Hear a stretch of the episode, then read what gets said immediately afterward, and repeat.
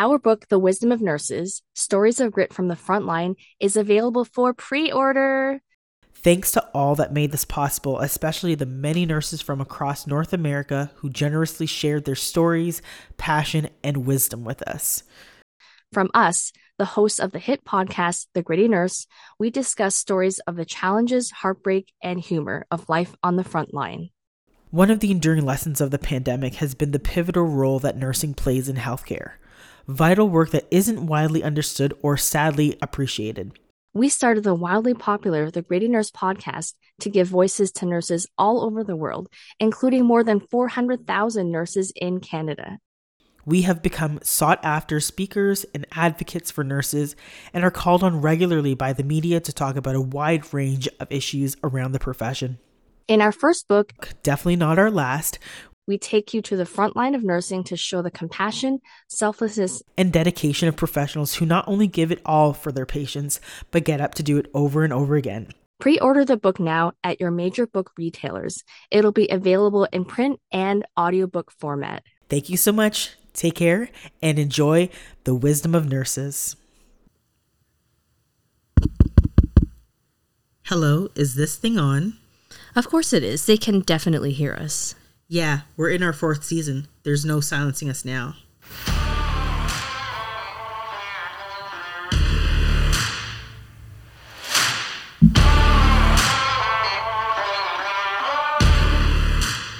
Welcome to the Gritty Nurse Podcast, an unfiltered discussion on health and healthcare. My name is Amie Archibald Varley. And I'm Sarah Fung, and we are your podcast hosts. Please make sure that you subscribe to our new YouTube channel where you can watch our podcast in video format. Please hit the subscribe button. And if you're listening on Apple Podcasts, Spotify, iHeartRadio, or any other podcast platform, leave us a rating and review.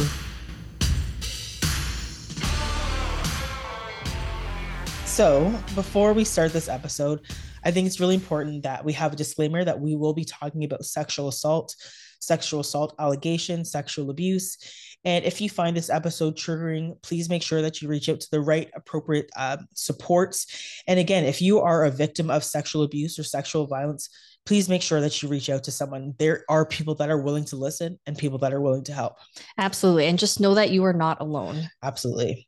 Next disclaimer this episode is probably going to be explicit. I cannot believe that we have to have the conversation that we're going to have today. And I really think we should almost start off with saying, do we need a Me Too, a hashtag Me Too movement in our healthcare system? And I'll easily answer this as saying yes. So, you know, with the recent guilty verdict of Peter Nygard and countless others, so Harvey Weinstein, Jeffrey Epstein, all these powerful men in positions of power over many other people, they've all been convicted and tried and have found guilty of mm-hmm. sexual assault and mm-hmm. sexual abuse allegations. What makes medicine practitioners, physicians, anybody else in power, but we're going to specifically be talking about physicians today, any different from these particular men. Let's move into the article that we just saw this week from the mm-hmm. CPSO. Right. So we're talking specifically about a Toronto doctor who has sexually abused patients. What's and his has, name? What's his name? Name his him. name. His name. His name. It is Doctor. I'm gonna pronounce this wrong. Havid is Doctor Havad Peirovy, and he actually has been um, abusing patients for some time. He has what they said greatly harmed the medical profession, but he will keep his license after his third suspension. So that's what we're talking about today. And um, he actually is at high risk of losing his license, although he has not lost his license. Oh my God, he's at high risk of losing his license when he has had so many proven allegations of sexual assault. Like this is wild to me. It makes no sense that you can say that this person's at risk of losing their license. Right, Anyways, it's right. just very it's like, infuriating. It's like when you're dealing with a child, like you, if you don't do this, you're not gonna get candy, but we're gonna keep letting you do this. Yeah, and I mean, it's some of the things that he did are egregious. Mm-hmm. He was cupping women's breasts or tweaking their nipples with no medical reason to do so, while practicing in his walk-in clinic. And he was even giving out his cell phone number to young female patients um, whom he's dated for over a year. These aren't just small little things. And I, and I, I always think to myself, if, you know, I think in this case, they said four practitioners came, uh, four patients came forward. This is not an isolated incident. Mm-hmm. I am sure there are many, many other women that have faced awful abuses at the hands of Dr. Havid Pivro or whatever his name is. So I think also this is greatly underreported because if you think about in general, when someone is sexually assaulted, there are so many reasons why they may not report this. Right. And so the fact that four people reported, maybe there are 40 or 400 people who had this happen and didn't report it. The other thing that really concerns me is that he was actually suspended for seven months in September for failing to abide by the condi- conditions of his license. Do you know what some of those conditions were? Yeah. He was not allowed to see female patients without a chaperone approved by the College and Physicians uh, of Ontario. So, how does that instill any confidence at all we're basically talking it's like it's like if there was a, a child sex offender um, still being allowed to see children as long as they had a chaperone as long it makes it makes absolutely no sense. And the fact of the matter is, you know, they they he had this chaperone that he was supposed to be having.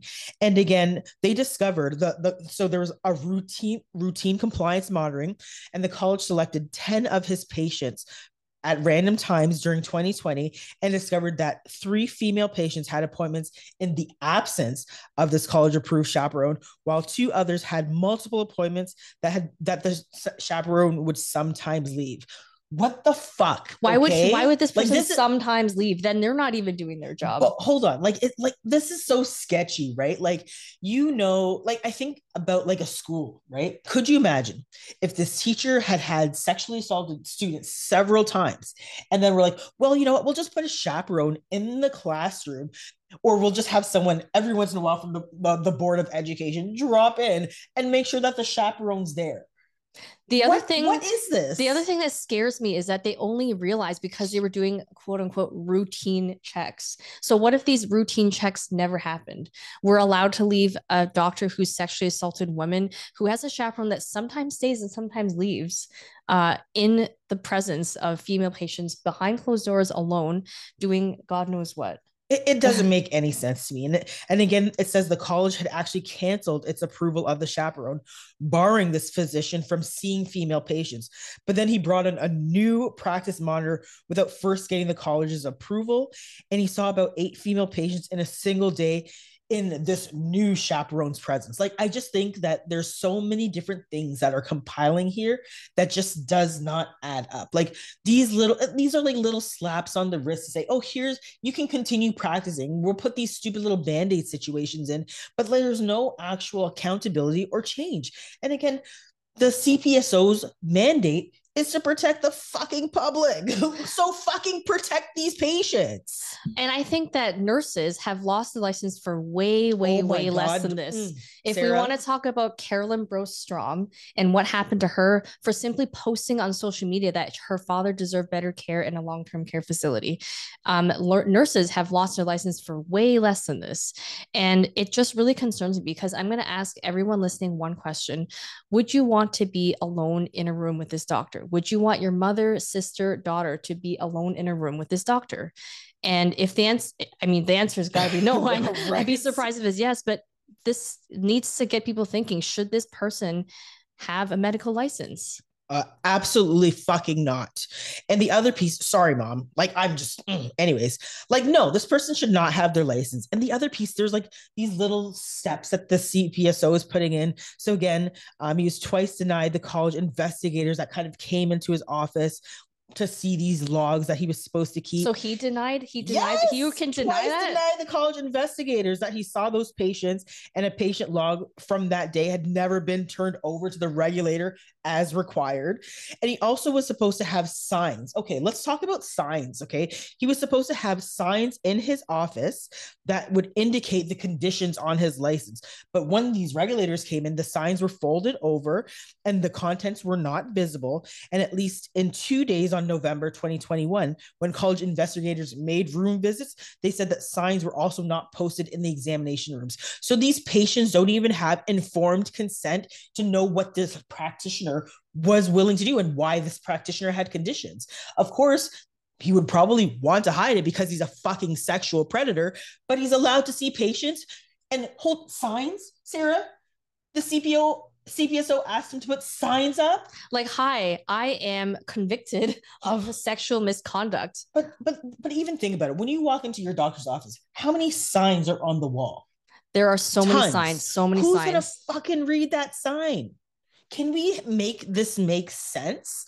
There needs to be stronger legis- legislation around protecting patients and probably protecting the people that he works with. Like these aren't isolated incidences.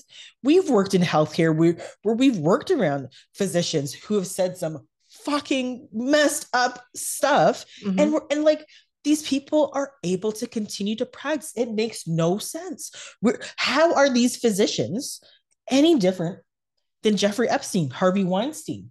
Peter Nygard, how are they different? Please explain to me how these cases are different. In a lot of cases, I think it's worse because we're dealing it, it, with very vulnerable patients. It is yeah. absolutely worse because at least you know in these cases with you know the, the other folks I had mentioned, they are bosses, right? So they are in positions in places where they can fire or hire their staff. Mm-hmm. We are talking about vulnerable patients Right. We're right? talking about people that they have they no choice sometimes their, in the in right. this instance to go in to see this practitioner. Like they're doing their worst. Okay. And the thing is, I feel bad for people with any sort of language barriers that don't oh even understand what's going right. on. And if something happens, they don't even have they can't report it properly right. is what i'm trying to say. And everything gets swept under the rugs they have no voice. They have no autonomy. They have no sense of agency. And whatever happened to zero tolerance? Because i feel like this is a joke here. We're on literally we're on what?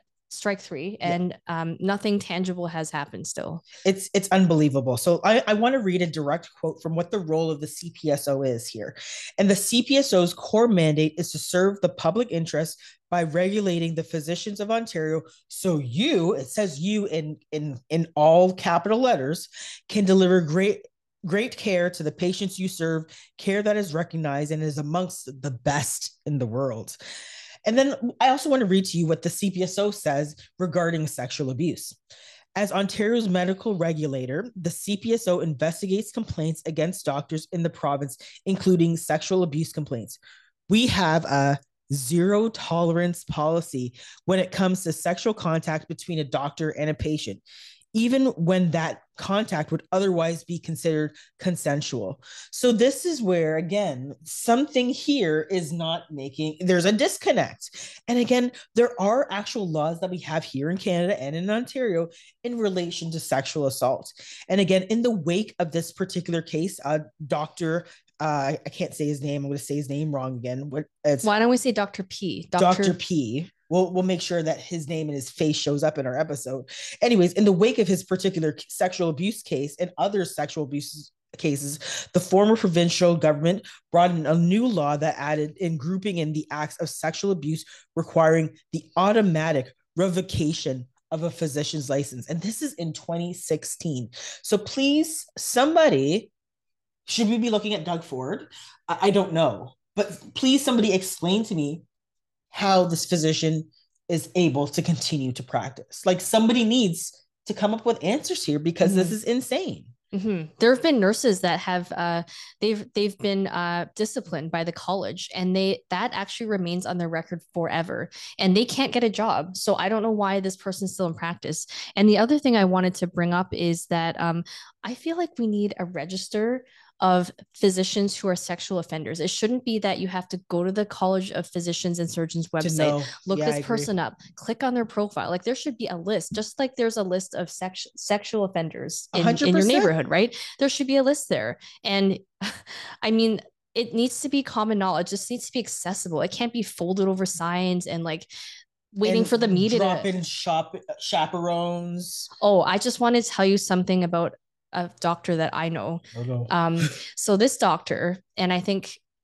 this is so sick. He used to drop pens on purpose on the floor so that women would have to bend over and pick them up in front of him. Like this is disgusting. This yeah. is absolutely disgusting. I, mean, I yeah, it's just there have been cases where like I remember working in a particular hospital. We were doing a a C-section on a particular patient.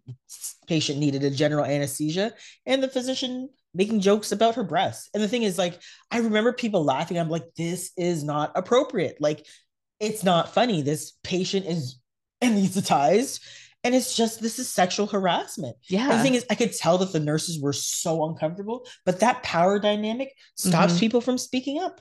Right. And just think if you were that patient and you're just going under or you're just waking up and you hear someone saying this, you have no control over what they're saying and you're about to go for surgery. Like, Yeah. how would that impact you? How would that make you feel? I mean, let's talk a little bit about like what the pub like how why should the public be interested in and even what some of the his own um people have said about this particular case. So one of the victims, her name is Tamara Dixon, said that she has zero confidence in the college. Um, she's like, it's a joke to me, to just put it lightly. Again, one of the medical malpractice lawyers, his name is Paul Hart, pointed out um, on Friday, so Friday, November 20, uh, 2020, Friday, November 10th, 2023, that the college's primary function is public safety and that and said that the regulators should have again pushed for revocation. We have laws in place Mhm. that say that if a physician has been proved guilty of sexual assault that they should not have their license like i don't understand he also pleaded guilty in a criminal court to simple assault on two patients after initially being charged with sexual assault and he received a conditional discharge meaning no criminal record no probation Wow. how does this instill any trust or support of the public in the CPSO or the courts? Right. Like, Right. how would you feel as a female patient or even a male patient going in knowing that your perpetrator or, or your abuser most likely will not face any penalty? Maybe they will be slapped with a fine, but then they can continue to practice to look after your mom, your Mhm, mhm. sister, your brother, your child, your aunt, your niece. This is outrageous. And just think about the people who have come forward. I know nurses in the past who have come forward about sexual assault, and they're made to feel like it's their fault. Right. or they shouldn't have dressed or acted a certain way. It is not your fault. It is never your fault with sexual assault. I just want to make that clear for anyone listening and that you should feel empowered to speak your truth. And we need to work together. It's sad that we have to do this, that we're even having this episode, but this is where we're at right now. Yeah. And I mean, I think someone had said to me the other day, they're like, oh, you know, you're putting a lot of pressure on the CPSO. I'm like, 100%. Although the college unsuccessfully fought all the way to the Ontario Court of Appeal to strip him of his license, their job and sole responsibility is to protect the public. Whoever is in charge needs to be held accountable. This is absolutely unacceptable. There is no two ways about this. We need to have a Me Too movement in healthcare because this is not right. There, there's no way that we can explain this away to patients and families that are seeing this happen to say that this is okay. It is absolutely unequivocally not okay. And this is a very worrying trend that we're seeing in healthcare. You mentioned your own experiences.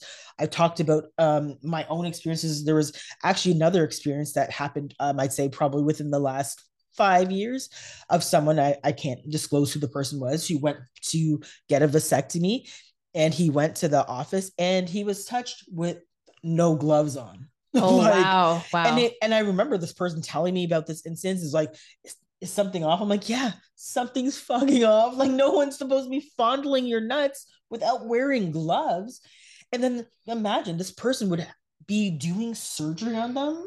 Like this stuff is completely unacceptable. And it's like, I mean, how I need someone to explain to me how are these physicians any different from our Epstein's, Weinstein's, or you know, or Nygard? How are they different? Right. Exactly. We're going to talk about how they're different. I'm going to read a quote from one of Dr. P's victims, actually.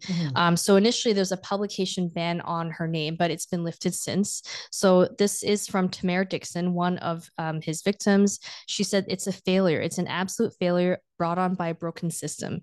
To have a doctor whose whole profession is built on trust, sexually abuse patients, and um, continue to practice is reprehensible. I'm devastated. After eight years, there is no justice. Yeah, and I mean, I, I couldn't even imagine, right? Like Mhm. we we know of four, but how many more have experienced abuse at this physician's hands, right? It's it's it's disturbing.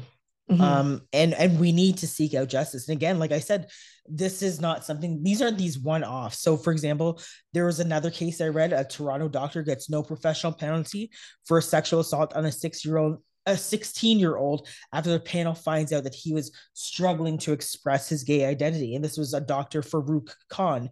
So, what happened was after the discipline, the College of Physicians and Surgeons ruled in a rare split decision that he should not receive any penalty and he should um, have to pay no cost. But listen to the story. He was 24, a medical resident. This child was 16, and they were sharing a bunk bed. And one night, Khan went down to the bottom bunk and fondled the patient while masturbating, believing him to be asleep. And they had this inf- information and from the discipline proceedings three of the panel's five members two doctors and one community rejected the proposed punishment of a 12 a 12 month suspension come on and that was submitted by both sides come on i thought you were about to say 12 years 12 nope. months is just a slap months. on the wrist. but wrist. the thing is they, they they they it was rejected because two physicians and one community member said no I find that very interesting. Could you imagine? Yeah. Like I can't even imagine. Like, look, don't let me go all like man on fire or you know like any of these things on these people because I can't imagine being that parent to some to have someone say, "Well, this is what happened to your child, but nothing's going to happen." There's no and justice. There's the no justice. Doctor can continue to practice because he was struggling with his gay identity. Don't give me that bullshit. That is ridiculous. I mean, just think about this poor 16 year old. He's grown up now. I'm sure that That's this trauma. I'm still. I'm sure this haunts him to this day. I have very little doubt that this still haunts that doctor. Yeah. And yeah. the other piece here, there was um a CBC, um, I guess it was kind of like a fifth estate, some investigations said that disciplined doctors are often given second chances. Um, 250 doctors across Canada were disciplined within the last 15 years for patient boundary offenses. Fewer than one third lost their license, and about half of the doctors continue to practice to this day. In fact, CBC, oops, I'm going to go back here. I don't know what I did. In fact, CBC identified 28 doctors who have been cited more for more than one offense of inappropriate behavior to their patients. Again, five of them continue to practice. Of the 250 doctors who were found to have behaved inappropriately with patients, 181 were general practitioners, so your family doctors, and 32 were psychiatrists. And again it just the, the numbers are continuing just are staggering. So there's a stat uh a statistic i want to pull up and i will pull that up on the screen right now where it says the analysis found a total of 934 formal discipline cases representing 817 physicians in 10 provinces and two territories. Offenses range from faking credentials ethical breaches and minor administrative issues to lack of skill and poor quality of care. And then I'll, I'll pass it over to Sarah to talk about the second infographic. So the second infographic is about uh, a report on 250 physicians with inappropriate behavior to patients. So about half, so 121 were a physical relationship and 64 were sexual contact. That's huge. 36 were inappropriate gestures and comments. 19 were criminally charged sexual contact and 10 were emotional or financial relationship. That is really scary. I think about the stat that stands out me, to me the most is the criminally charged sexual contact. Only 19? Because like, that rem- that actually scares me. That makes me think that maybe it's like having sex with a minor. Like this is mind-boggling. Yeah, it's just we can't sweep this under the rug. And I feel like the the difference is here that they're physicians right? right? they're in this profession where it's supposed to be highly respected they, they, they, there is a lot of respect for physicians but i don't believe that they should be treated any differently than anybody else out there i don't care how much money you have how much power you have if you are sexually abusing people the the the, the punishment should be the same for anybody else. And we're seeing powerful men being taken down, and they should be taken down. And I hope that we start seeing some more po- mm-hmm. more legislation surrounding this because it's very, very concerning. Right. So the commonality I see with all of this is abuse of power. Yep. So not just the Jeffrey Epstein's or the Harvey Weinstein's, but you know, there was that scandal with the Catholic Church and the priests of priests that are sexually assaulting boys like this is just all abuse of power and we need to stop this. We need to we need to talk about what this means and we need to have a society where there is there isn't such a big difference in power and people abusing their power. People should be using their power for good especially when they're dealing with people at their most vulnerable times. 100% there's a study here and i'll get i'll pull that this up again. So national academies report highlighted and and report and highlight the need for more rigorous evaluation of sexual harassment in medicine. Again we see that more women than men are facing this type of harassment. Not saying that men do not face it but we do see that there is disproportionately women who face this um, at higher rates. Again, gender harassment from sexual coercion to jokes, sexual Im- imagery, almost some form of a power dynamic, like uh, Sarah mentioned. And again, uh, these violations during the physician and patient encounters can cause deep harm to patients because trust is literally the absolute cornerstone of relationships in healthcare. Like, mm-hmm. like nurses, we're considered the most trusted professions. Again, if you are feeling violated because of this, it's devastating. It has devastating impacts. And again, you know, doctors have this kind of implicit consent to touch patients' bodies. So, you know, for most people, um, it might be hard for them to decipher if this is inappropriate touch or not right? They they might not even know. But the sad reality is that whenever there's a difference or that imbalance, imbalance like you said of power or authority and people exploit that um we tend to venerate doctors you know? Yeah. we're not trained to question them or ask you know anything uh, of them because even if you think about it in our nurse physician relationship when you question a doctor it's like challenging their power and authority. And again it makes people not speak out but right, we need people right. to speak out. And I think there's a cultural component to this too. Like in a lot of cultures, what the doctor says goes no matter what. And it's you don't question it because that is part of your culture and the way that you were raised. Even if you feel it was wrong, you you tend to go with what they say or yeah, what they do and don't report it. Yeah. So we've talked a lot a bit we've talked a lot about the struggles. Let's talk about some recommendations or suggestions we have for what we can do in this situation. Quickly before you, I wanted to throw in one other stat. So with that last report. Mm-hmm. Um, it said that they concluded that over two thirds of those doctors with strong evidence of sexual misconduct against them had not been disciplined by any medical boards. Wow. So this definitely dovetails into the fact that we need to talk about what we recommend. And my first recommendation is: Is it ever possible to have an int- institution or system that effectively governs itself? How many people on the CPSO board or CPSO government sit there that are physicians themselves. Mm-hmm. Yeah. So again, this is why, you know, they have SIU units. And again, I don't even think SIU units are perfect. They're definitely not. But again, how can we ensure that people who work in these places are the same ones that govern it. Doesn't make sense to me. And again, we see time and time that again, if you have those relationships, and again, it's like that boys in blue, or you know, we're all mm-hmm. physicians, we need to protect ourselves, that we might not necessarily see the effects that we want to see because they will try to protect themselves. Definitely. I think there needs to be a more formal and transparent reporting process because what what do you do right now? If you have been sexually assaulted you might contact the hospital you might contact the uh, cpso but i don't think it's very transparent and people don't actually know how to report. Yeah. Never mind the results of the reporting. And again if if your board is a physician dominated board i'm charged with overseeing disciplinary doctors. They're going to be less objective.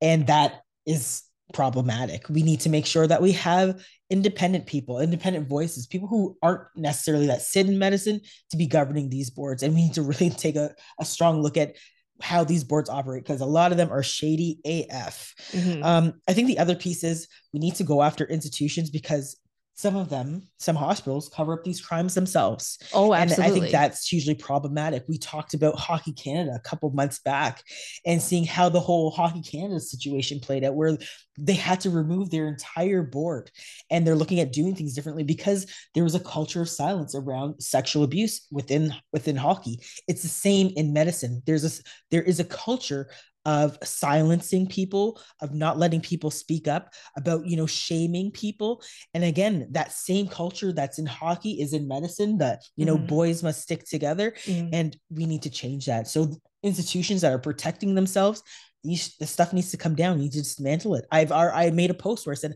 I do call for the resignation of the boards and as well as the president of the CPO CPSO. I stand strongly and firmly behind that because how can we continue to see this happening and we have no we have we do nothing about it. it. It is shameful and disgraceful. Right. And I think if you go back to our episode about nurses and physicians who are murderers, like the serial uh, killers, you'll come to realize that institutions are concerned about their image and protecting themselves. Yep. So they don't want to be associated with a doctor who might be a convicted sexual offender.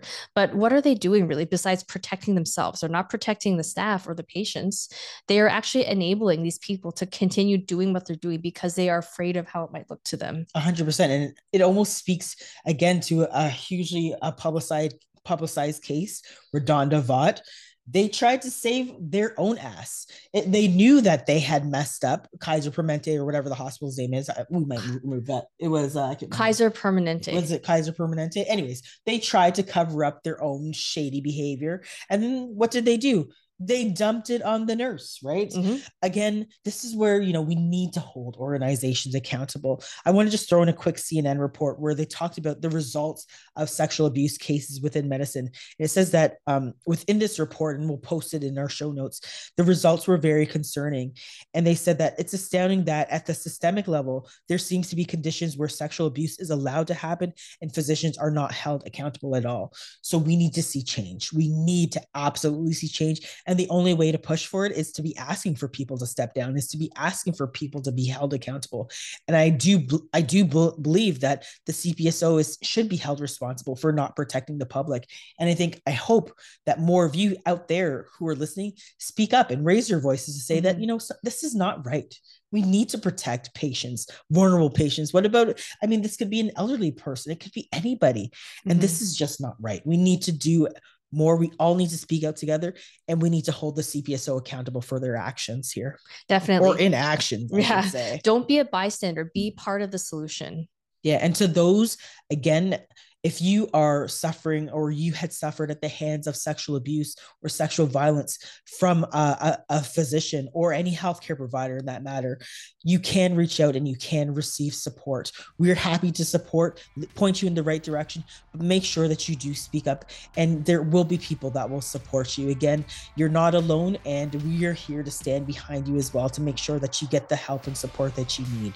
Thank you so much for listening. Um, and we feel like this is a very important conversation. It's a difficult conversation, but it's one that needs to be had. Time is now, and we need a Me Too movement in healthcare.